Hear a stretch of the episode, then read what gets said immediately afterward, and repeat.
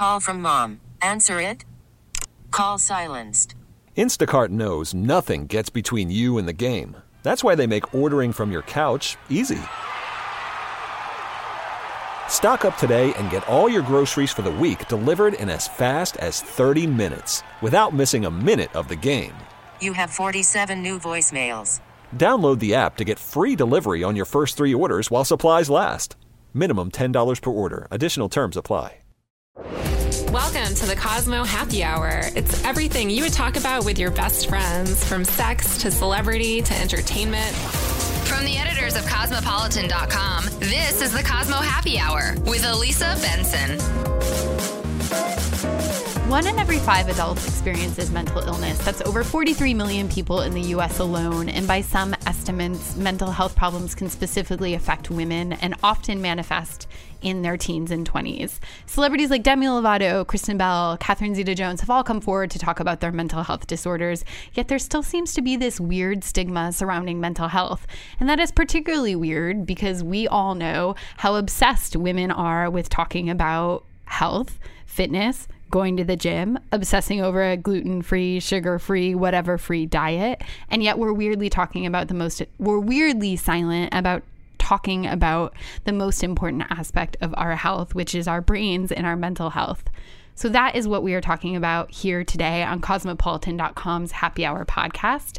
I'm your host, Elisa Benson, and joining me on the phone today is someone that you all know and love singer, songwriter, spoken word poet Mary Lambert, who burst into the public eye when she wrote and sang the hook on Macklemore and Ryan Lewis's Grammy nominated Same Love song. She has also been an outspoken advocate for mental health. Hi, Mary. Hi. um, thank you so much for joining us today. Thank you for having me. Um, you know, I know that you have become everybody knows who you are from your song, um, and you've also become a really outspoken advocate for mental health issues and the stigma surrounding it. Um, can you talk a little bit about, you know, why you have been vocal about having bipolar disorder and, you know, why you made the decision to be so open about it? Well, I think a lot of what anything I do when I'm if I'm being open about something is really just because I'm naturally transparent I I I don't I don't think I have that that thing that a lot of people developed. Maybe it was in high school or middle school. I don't know when it happened, but there was a point where I was like, I'm different than everybody because I don't I don't want to hide anything. Like I I want to be completely vulnerable and open because I think from a young age I learned that vulnerability has such a there's so much power in vulnerability and you'll find that you can have the most beautiful connections with people if you allow yourself to come to the table first, which can be really scary. But if you can step step right up to somebody and say, "Here, this is something I'm going through," people match you quite quickly, and and that sort of connection has really been the basis of my. It's been a fundamental of my my life of of what I believe in, and so when I was diagnosed. Um, I was diagnosed when I was 15. I didn't really believe it because I was like, no, I'm just hormonal and I just an extreme person and I love doing musical theater. And I just really didn't want to. It's not that I didn't want to believe it. I just didn't think that that was really possible or a thing. And um, Mary, though- wait, I'm jumping. I'm jumping in really quickly because I actually think that's kind of interesting that you say that and i'm by no means an expert in mental health illnesses but just anecdotally friends i know and other people i've talked to have almost said there can be a sense of relief around having a diagnosis almost like oh this isn't just in my head. And i think it's kind of interesting that you say as a teenager you were like no i don't want this to be the case. It wasn't the stigma. It was just that i felt that people that have mental disorders were I didn't. It's it's like when there there was a time when I was like ni- between 19 and 20 where I didn't have a place to live, and I, I was sure I was broke and I was sleeping on my friends' couches. But I can't. I don't want to tell people I'm homeless. Right. That term like means something so much more than what I was experiencing. I wasn't experiencing, you know, severe poverty in that way. I was experiencing being transient right. and like just not having a home which is very different than being homeless. And I think I felt the same way about claiming a mental disorder that I I felt that most of my friends were that we were just like having a hard time and growing up and being hormonal and I don't know, I just I I didn't feel like what I was experiencing like the label was too serious for what you felt like was something that it sounds Yeah, like you just- were willing you yeah. wanted to work through on your own Sure. Yeah, I just I didn't. Yeah, it didn't. It it, it didn't feel as serious for sure. So one of the tough things about mental illness is that you obviously have no control over when things get really bad or you know you have a particular episode. I don't know if episode is even like the word that you would use to talk about it. But you know mm. you are super busy making music touring. You know can you talk about have there been moments where you felt like really overwhelmed by this and you really had to sort of combat it, you know, in a moment where you were, supposed to be focusing on performing or supposed to focus on, you know, being around people or touring. Right. Well, I do. I mean, I do have episodes. I do. I do something called rapid cycling. So it's just it's really, really, really fast-paced um, mental. Um, it's it's similar to anxiety in a way that's like you know just you can't you can't your brain can't stop moving and it just ping pongs really fast. And but for me, the you know the thoughts really oscillate extremely quickly between like I should kill myself to like everything's okay, I'm okay, everything is wonderful, I don't deserve this. You know, it goes into this like, Sure. really awful shame loop. But what I do think is interesting is that though I I have I have this disorder, I choose sometimes. And it's not like it's really like easy to be like, no, I'm not going to do this right now. But there are moments where, and I've been catching it more frequently, and it's, it's obviously it's because I've been being really analytical about my disorder for the last five years or so. So I, I feel like I have some grounds to say this. I, I before it didn't used to be, you know, possible to stop something. You know, it was just like it was if it was going to happen, it was going to fucking happen, and I Right. just had to deal with it. But like now, there's a moment if I can if I start feeling myself spin, I do make a decision. And there's a moment to where I go, am I going to wallow in this? Am I going to go down this rabbit hole? Am I going to like Right. am I going to turn all the lights off? Like what? And I think in some ways, our mental illnesses are protecting us in different ways, and all of people develop certain things because of different coping mechanisms. And so, part of what I think mine might function as is this idea of like I need to calm down. If I can figure out how to calm myself down without going through the arduous process of, you know, having suicidal thoughts, Right. then I can I can start addressing what really needs help. And ha- are there specific behaviors that have helped you cope in the moment?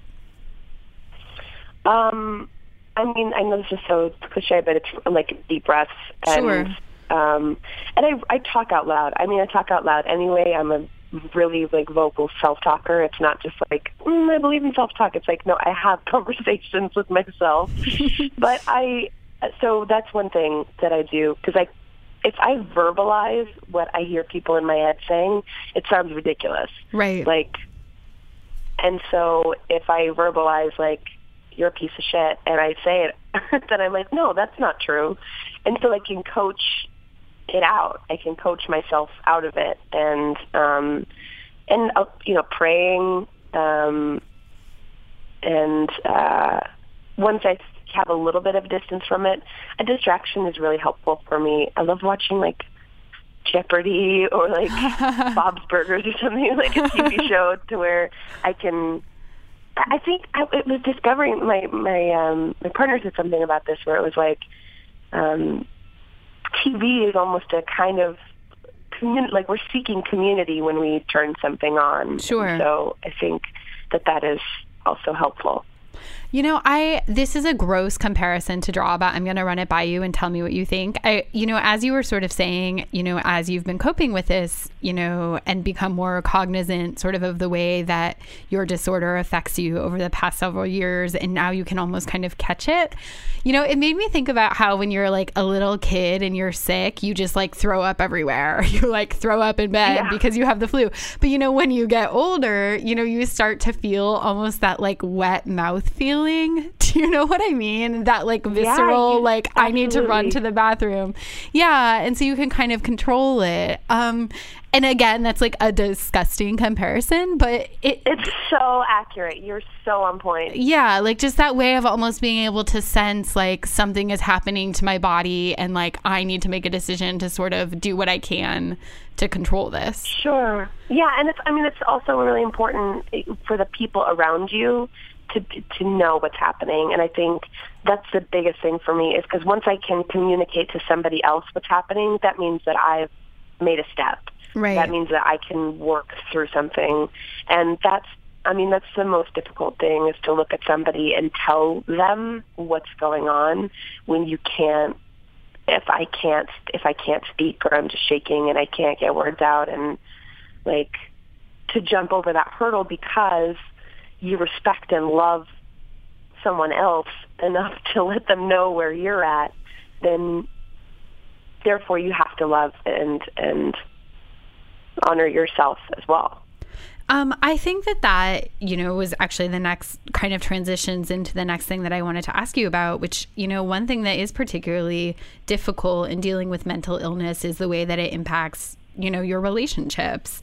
Um, can you talk a little bit about that and how you've sort of learned to get to that place of being able to say, like, this is happening to me? Um, you know, being able to communicate that to a partner or to a family member or even a friend. Yeah, I I used to be awful at it, and I do like. I mean, I'll, I don't regret my life or anything that I've done, but I put myself through years of complete recklessness and self-destruction because, well, for two reasons. The first was that I believed that if I went on medication, that it would stifle me creatively, and I wouldn't be able to write music, which is 100% not true. Um, if anything, I've been in, in a more stable position to write music than ever. Um, and the second one was that um, I didn't, I didn't know how, what kind of, I didn't, I didn't know who I would be if I was on meds, and that scared me. Right. I thought it would take away my extremes, and I, I, I am just a naturally extreme person, and even on medication, I still am like, you know, talk a mile a minute, and am very excited and passionate about things, and then will go on a lull. But I don't. It's really important for me to manage those two extremes, and to where it's not like the lows aren't as low and the highs aren't so high. But the so uh, saying that means that I've any girlfriend I had in that time had to deal with those things happening, and also me saying no, no, no, I'm not bipolar. I I just I know I was diagnosed once, but it's not it's not a Right. big deal. Right. About it. Well, I think. I- oh, yeah, sorry. sorry. I, I was just gonna say, like, jumping into what you're saying about, you know, especially for you as an artist, you know, this sort of fear that medication would affect you in a certain way. And can I just be honest? I feel like a lot of us watched Garden State back in the day and had this feeling of like medication is the enemy and it changes who I am, which I know is a really oversimplified, you know, summary of what that the point that movie is supposed to be making. But I think I'm sure that's really universal, especially for creative types, to feel like is getting help for this, is being on medication going to change who I am? Totally. Honestly, that movie, I mean, because so many of our people from our generation saw that Right. movie. like, I totally agree with you that it, it, did- it did do something. And what it was a piece of art. It was what it was what, you know, it Right. was supposed to be. It was like, it's not, can't blame it, I guess. Right. But, uh, um, yeah, I would totally agree with you. But I also experienced that. So I, when I was 18, I attempted suicide. And after I did that, I was put on these really serious tranquilizers. Um, and I couldn't, I, I could I, I was a zombie. I really couldn't. I, all I could do was kind of float around and then sleep. Um, and I didn't want to kill myself, but it was mostly because I just couldn't wake up Right. enough to grab Right. anything. Um, but like, so I had experienced that moment of like, no, no, no, that's what medication does to you. When really there's so many different kind of pharmaceuticals. There's so many different like ways to, you know, live in the world. Also, I've been exploring this idea of like that mental illness is not that weird. Like we're all born really weird. Our Right. brains are all so different and like the world around us is so stimulating and so crazy. This world that we live in is nuts. And so to think that our brains wouldn't have all of these str- strange new rapid coping mechanisms to live in it is not absurd. You know what I mean? Right. Like, when you put it like that, it that sounds like the most normal thing in the world, actually. Yeah, yeah. Like when people like just exist in the world without any medication or have any mental issues, I'm like, you're so weird. right. How do you survive in this world? It's so stimulating. Right. This world is so bonkers. Of course, Yeah. that affects our brains on a daily, minute by minute basis. Yeah. Um, you know, you have been so vocal about this and so open to talking about it. Can you tell some fan stories about people who have reached out to you and talked about how much your openness has impacted them? Um, I mean, there's a couple things that, things that come to mind. I just I released um, um, Body Love a couple years ago, and I can't tell you the flood of emails I got in that first month. It must have been around 40 to 50 emails, just from pretty much the same demographic, which was high school and college girls, and the emails from I mean, it was it was just it, it was an overwhelming amount of women saying, "I have an eating disorder. I'm in rehab for an eating disorder. I weigh 80 pounds right now, and you're. I listen to this song every day that helps me eat." And that was one moment where I was just like, "Holy shit!" Like, like Right. this, I I feel like I'm doing important work, and um, so to not sort of um, to not want to I wouldn't say recreate it, but also like continue doing that work would be crazy because I I just love I love being I love helping in some way. I love I love healing in any way I can. So when I release Secrets, having the first line to like just shout to the world that I have bipolar disorder, I think meant a lot to a lot of people. And generally, I would say my demographic is is women between you know high school up until their you know old age. But my it was one it was one festival I was doing. I was I was at the merch table and this guy comes up and he's he's a dad. He's like in his fifties, but he is also very clearly um, has has some sort of mental illness, and, and you can see he's got some tics, and he's like and he's like really nervous and and a little shaky and um is having a hard time talking to me but he we finally make eye contact and I'm like yo yo I see you. Like it's okay. I'm I'm me. You're you. Like let's talk. And um and he's like you're the most you know you're the most inspiring person I've ever met. And this song I heard this song on the radio and I I felt I felt less alone and I think what you're doing is really important. Oh my and gosh, I wish that I'd heard this when I was a kid. and that was one where I was like, "Oh, cool! Like I'm, I'm on the, I'm on the right path. Like I Right. feel like this is, I'm doing what I'm supposed to be doing." Right. And I and I think that I'm literally getting goosebumps in the, you know, radio studio as you're talking about this oh. because I think there's something about, you know, knowing you're reaching as you said this demographic but also people, you know, even beyond that and that's so powerful and so important. So, Mary, thank you so much for joining us today. And thank you, as always, for your bravery and for your openness. It's so important. Um, everyone out there, Mary's new single, Hang Out With You, is available on iTunes now. It's amazing. Buy it, download it, share it, tweet at her. Where is the best place for people to follow you, Mary? Um, Instagram, Twitter, Mary Lambert Sing. My website, MaryLambertSing.com. Facebook. Um, I'm there. You're- You can you're just- there. or you can just you can, you can just picture me, and then I'll wave at you. Perfect. Thank you so much, Mary. It was great to catch up with you. Thank you. All right, bye bye. Bye. Welcome to Play It, a new podcast network featuring radio and TV personalities talking business, sports, tech, entertainment, and more. Play it at play.it. From the editors of Cosmopolitan.com, this is the Cosmo Happy Hour with Elisa Benson.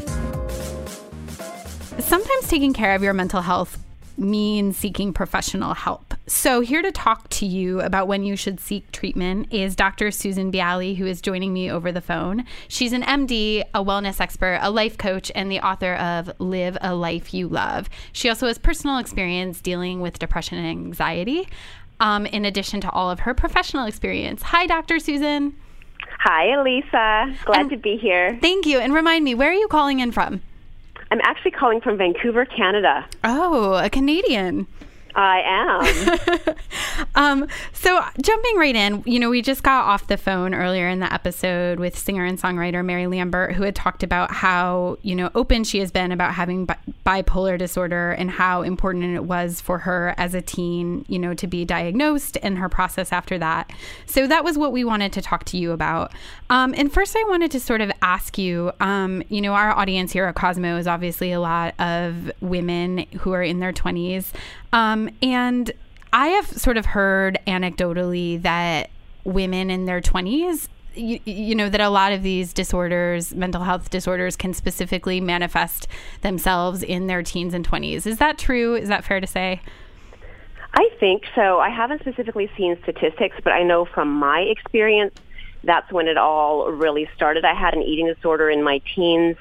And then it was when I was around 23 and was in medical school, I started having anxiety and panic. And then later on in my 20s, I also experienced some depression.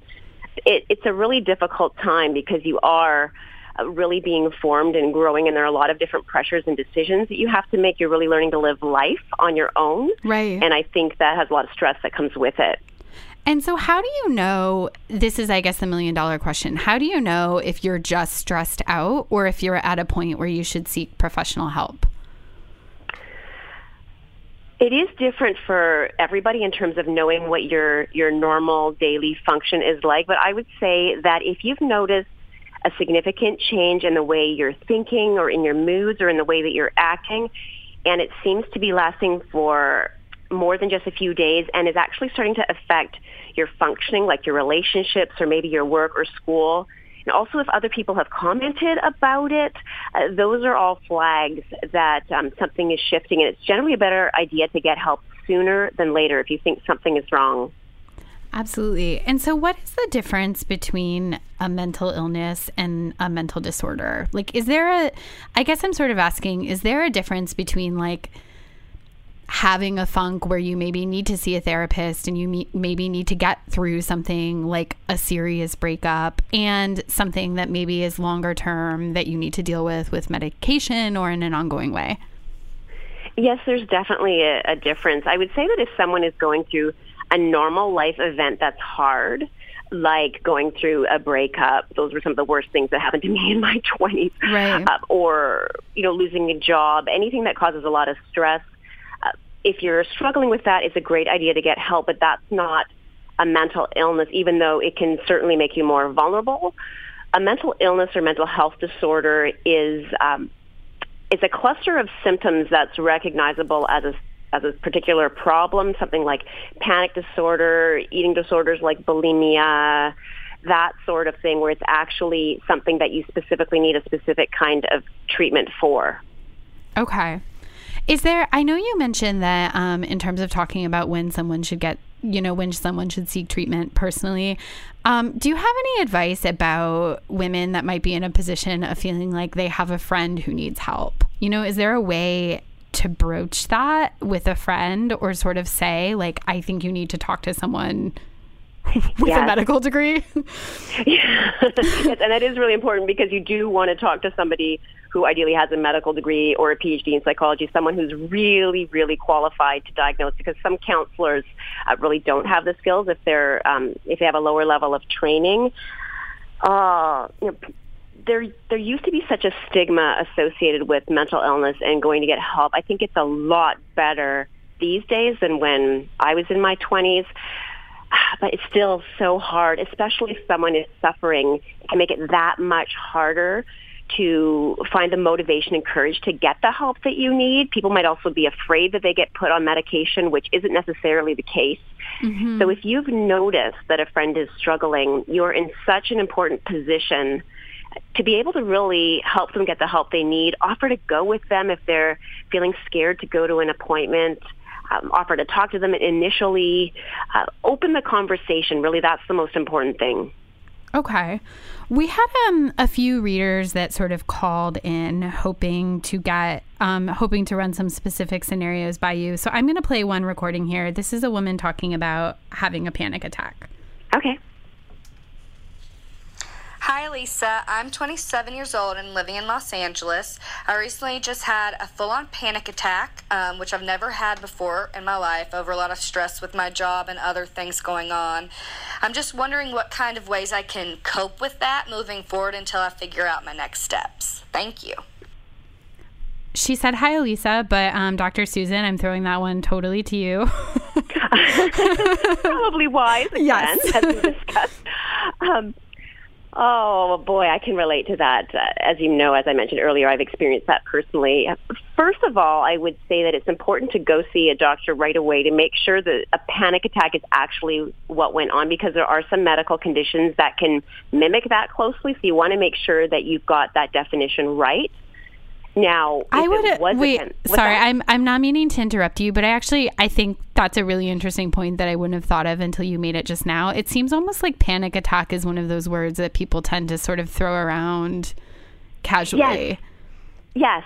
And a lot of the time they're going to be right, but there are some conditions that can mimic it. For example, if um, a woman has an overactive thyroid, and that's not uncommon, it can cause the heart to race and for there to be similar symptoms. Also, other cardiovascular conditions that cause a, a racing heart and sense of dizziness can can feel very similar.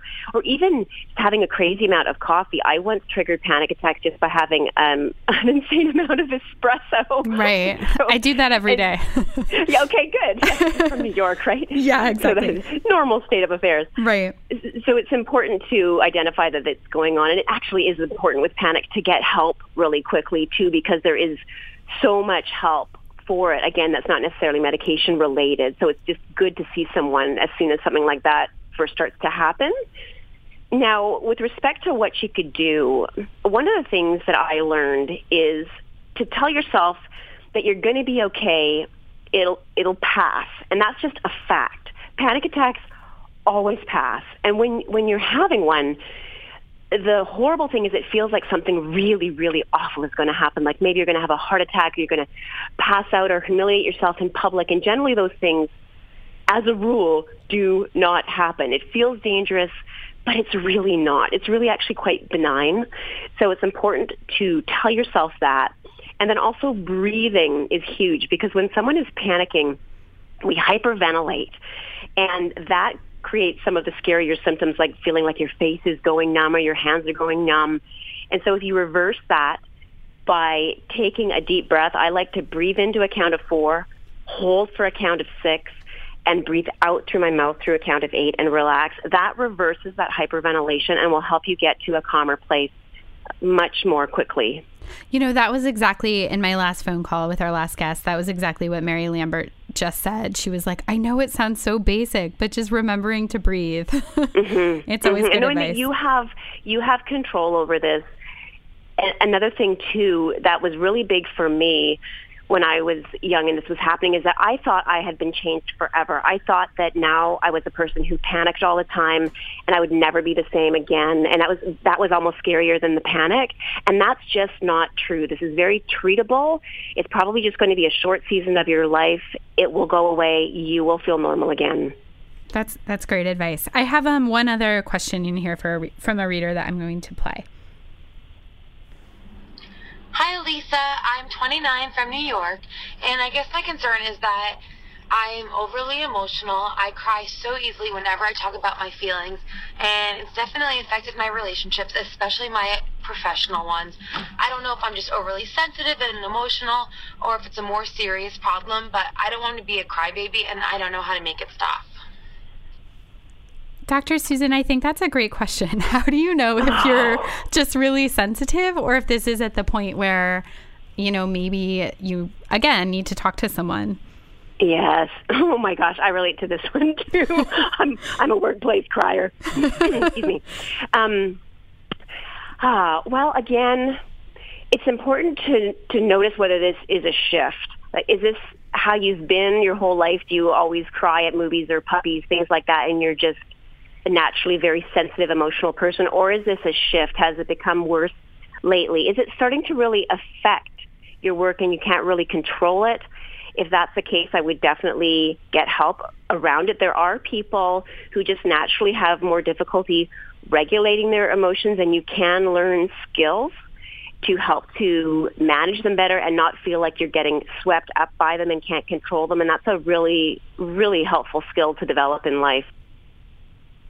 That's great to know. That's great to know. Well, thank you so much for joining, Dr. Susan. Um, I really appreciate it. Um, and for listeners out there that want more information from Dr. Susan, visit her website at happyhealthypassionateyou.com. Thanks so much. Thanks so much, Elisa. Welcome to Play It, a new podcast network featuring radio and TV personalities talking business, sports, tech, entertainment, and more. Play it at play.it. From the editors of Cosmopolitan.com, this is the Cosmo Happy Hour with Elisa Benson.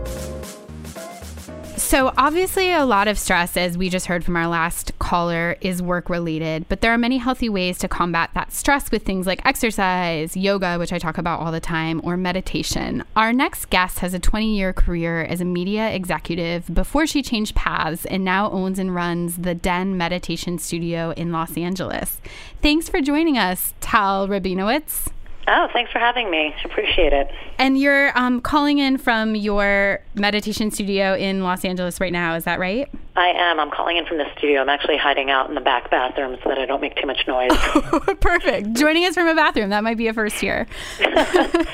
so, we were just talking right before um, I jumped on the phone with you. Um, heard from a reader who talked about how stressed out she is you know, sometimes at work and kind of sometimes can't help herself from crying in the workplace. So you um, got into meditation because you spent 20 years in a in sort of a corporate in an exhausting corporate job. Is that right? Yeah, you know, I was working in entertainment for like you said 20 plus years and it is exhausting and I also just had a lot of personal stuff going on in my life at the time too and I was you know, running a department and there was so much on my plate and I was just kind of having trouble sorting through what my actual thoughts were. I was really having trouble like digging deep and figuring out what I needed to do in my life, personally as well as professionally. Um, and I just one day kind of woke up and was like, I think I want to learn how to meditate. It was the oddest feeling, like it just honestly came to me. And I was having lunch with a girlfriend that day and I brought it up, and she said, "Oh, I actually have friends who just learned from this teacher. Here, let me get you her number." And I got her number, and I actually was in the process of picking up my phone to text a girlfriend of mine to say, "Hey, I'm doing this. Would you like to do it with me?" And I'm not joking. When I picked up the phone to text her, she had just texted me saying, "Hey, I got this number of this teacher. I'm going to learn to meditate. Would you like to do it with me?" So it was That's definitely insane. meant to be. I was definitely supposed to learn to meditate. Right. Um, and so we did. We learned to meditate.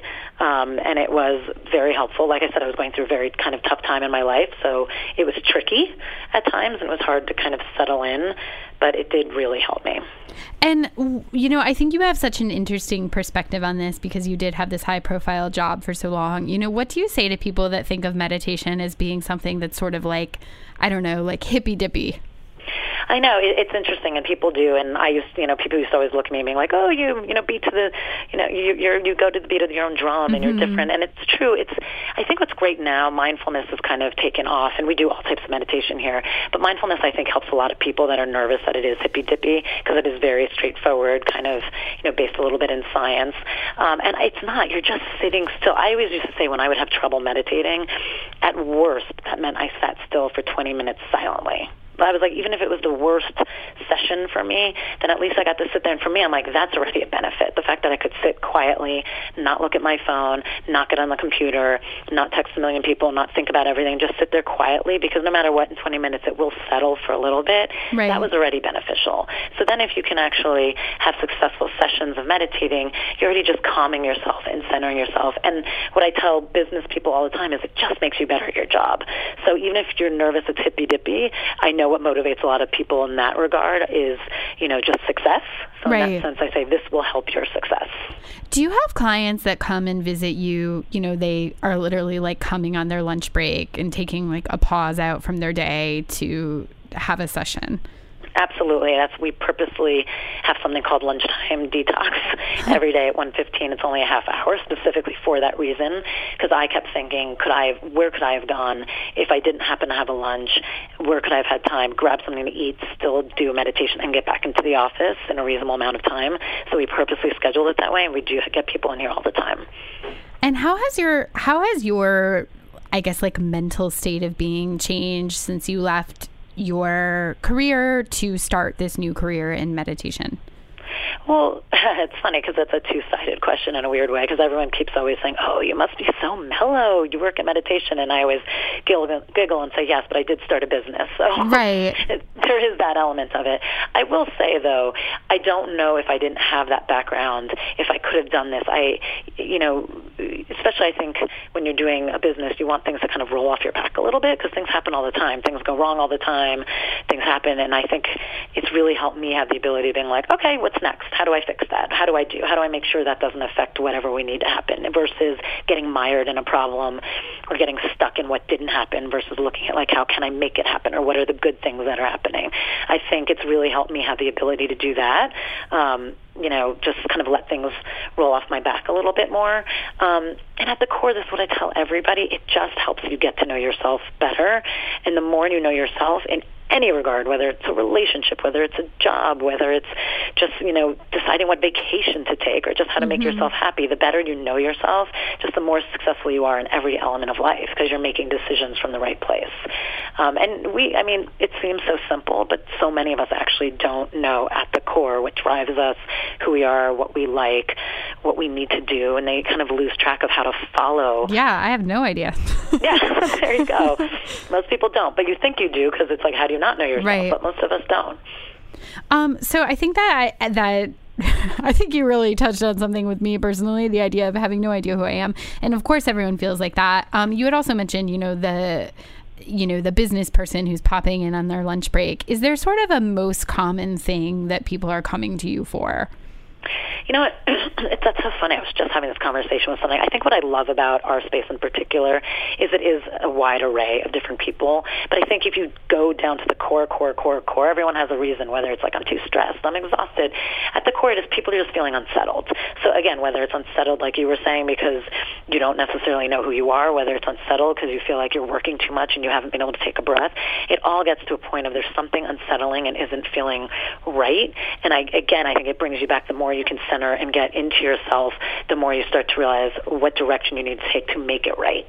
Um, and it really does help. And I mean, I always say it's like a vacation for your brain. So at the core, just 20 minutes, half hour, 45 minutes, or even 10 minutes if that's all you have one day, it just at least calms you for that moment. Tal, you were completely selling me on the brain vacation narrative. I Me- love that. Too. I like to take a vacation. Yeah, exactly. That sounds amazing. Um, I have to ask: Is there? You know, you mentioned that like mindfulness. I think has even the term mindfulness. I think has become something that's really like sort of entered our lexicon over the past few years. Is there anything that you're seeing that a lot of people are coming to you for or asking about now that they weren't really a year or two ago? Well, I would say, like when I opened the place, the goal always is make it easy, mainstream, so everybody can come and they don't feel like they're being, you know, having forced to join something. Because a lot of times, um, some of the bigger meditation places, all amazing, and I love them. It felt like you had to join a certain religion or a certain lineage, or you had to dress a certain way, or you had to be a vegan, or. Totally. And by the way, I would say you can be all those things here. Like, please be a vegan and come. Please don't drink alcohol. But if you also drink or if you eat meat, you're welcome here as well, and everybody should get along great. So, but in that, I think I thought there would be some classes I might have to steer away from in the beginning. Uh, that might be a little bit more quote unquote woo woo or kind of touch into the spirituality of stuff. Um, but that's stuff I love, so I always knew I would offer it. Like there'd always be an array, and it surprised me. I think how much so many people actually craved it and were were asking for it. So I think it actually that surprised me more than anything. I mean, I knew mindfulness classes would do well, um, but I think I was just shocked how much people would be kind of like soaking in like the sound baths and some of our just you know some of our teachers who just bend on a more spiritual element, and people are just craving it. And I get it. There's just if you look at what's happening in the world right now in this Right. last couple weeks alone, there just feels like there's a lack of something, whether you want to call it spirituality or just love or humanity. There's a lack of something, and I think that's what people are craving, and they don't always know how to get it without feeling like they're reaching for something woo-woo. So our goal here was like, now let's make it easy so everyone can get it and like fulfill themselves. Right. No matter how you're, you know, what sort of preconceived notions you're coming to this with, it's sort of for everyone. So Exactly. for people, for our readers who aren't our readers and listeners who I always say readers, thinking Cosmo, but listeners this is more apt for a podcast. Um, for people who aren't in LA and can't physically visit you and soak up all the benefits that the Den Meditation Studio has to offer, um, but are intrigued by everything you're saying and, you know, need sort of like a 101 piece of advice, like they want to get into meditation, but they feel like they literally can't even sit still. What's your advice for those beginner newbies? So I know everyone always gets nervous about that. And it's funny, I tell people who walk in here, people say, I've never done it, I'm nervous. And the first thing I always say is, don't beat yourself up. Don't be hard on yourself. Just sit there. Your mind is going to wander. You are going to think of other things because you are human and you are alive, and that happens. And I think the moment you can accept that and not think the minute that happens that you just suck at it and you're horrible and you did it wrong, then the minute you can settle into it, every time you sit, it'll get a little bit easier and easier and easier. But like I tell anyone, I, you could be running for years. You could be a runner. You could be a long distance runner. And I mean, I used to run. There were still those days you like dragged yourself out of bed. Those first couple miles were awful, and sometimes the whole run was awful, and you cut it short and you came in. But that doesn't mean you're not a runner, and it doesn't mean you can't run, and it doesn't mean that weekend your run's not going to be the most amazing one that sticks in your memory forever. So, meditation is very similar to that. It's similar to any sport in that regard. You have good days, you have bad days, and in the beginning, just like anything, you can only lift so many weights in the beginning, and you feel like you're going to throw up in the gym, and then all of a sudden, a month later, you know, you're walking in with a little bit more of a strut. So it's it's very similar. So I just tell people, just don't beat yourself up. And again, going back to how I felt, even if you just sit there quietly, even if your mind's running a million miles a minute, but you just sat there, you've already you've already done more for yourself than you did the day before. That's great. That's great. And what are some success stories you've heard from clients who have made meditation a daily part of their lives? Well, it's been actually amazing. I was just sitting um, with one of our teachers yesterday at lunch, and I was I pulled out I have a weird satchel that I use as a wallet. It's a whole other story. But I pulled, that will be our next out podcast. That'll be our next podcast, all about the satchel. Um, but as I was pulling out my credit card, this little note fell out, and he was like, "What is that?" And I said, "Oh, it's a, it's one of the thank you notes I carry around." And he was like, "What do you mean?" I said, "We get thank you notes, and it's amazing. Like I will come in, and there will be sometimes notes." Like literally, like envelope, like in an envelope, a card on the desk waiting, and just beautiful thank you notes. And for everyone, it's something different. Whether it be they were going through a really tough time, and this has been, you know, a savior or a rock. Um, so it's I heard just a lot of success stories of it's just changed people's lives. For some, it's like, wow, I eat a lot less now. I used to eat all the time, and now I'm just eating less. I don't even know why. I'm sleeping better, or this has really helped me figure out what to do with my life, or this breakup was awful, and this really helped me get through it. So we've gotten everything across the board, but we do get a lot of thank yous, and it's really nice. And I always say, for me, having changed careers, you know, this for me fulfills a lot of different sides. But I watch people come out happy. And that's pretty amazing. Like to see people go in one way and just always kind of come out happy, relaxed, and just feeling good. Um, I am totally drinking the Kool Aid. I want to do all of, I want to do Come all of the things you just said. Yes, I'm gonna come to LA just to come see you. I'm like, I want to leave happy. I want to eat less. Yes, come do it. Come do it. I, I will. I will. Thank you so much for joining us. I really appreciate it. Oh no, this was so much fun. Thank you. Thanks, Tal. Bye bye. Bye. Thank you to all of our guests who joined the cosmopolitan.com happy hour podcast today. And thank you to all of you guys out there listening. Please rate the podcast, share it, like it, Tweet me and find me everywhere at Elisa Benson. And, at, and as always, let me know what you want to hear us talk about next week. See you guys soon. Bye.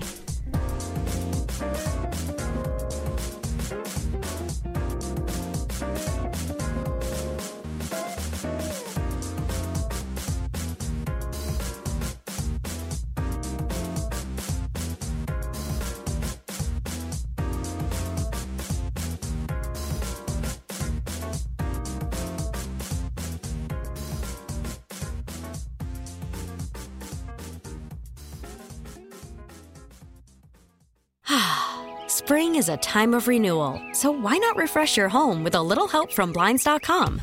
We make getting custom window treatments a minor project with major impact. Choose from premium blinds, shades, and shutters. We even have options for your patio, too. Blinds.com invented a better way to shop for custom window treatments. There's no pushy salespeople in your home or inflated showroom prices. Our design experts can help you find the perfect window treatments on your schedule. We'll even send free samples directly to you. Plus, we can handle the measuring and installation for you. Unlimited window treatments installed for just one low cost. And with Blinds.com, you'll always get transparent pricing, no hidden fees. Our free shipping and 100% satisfaction guarantee can put the spring back into your step and into your home, too. Shop Blinds.com right now and save up to 45%. Up to 45% off for a limited time at Blinds.com. Blinds.com. Rules and restrictions may apply.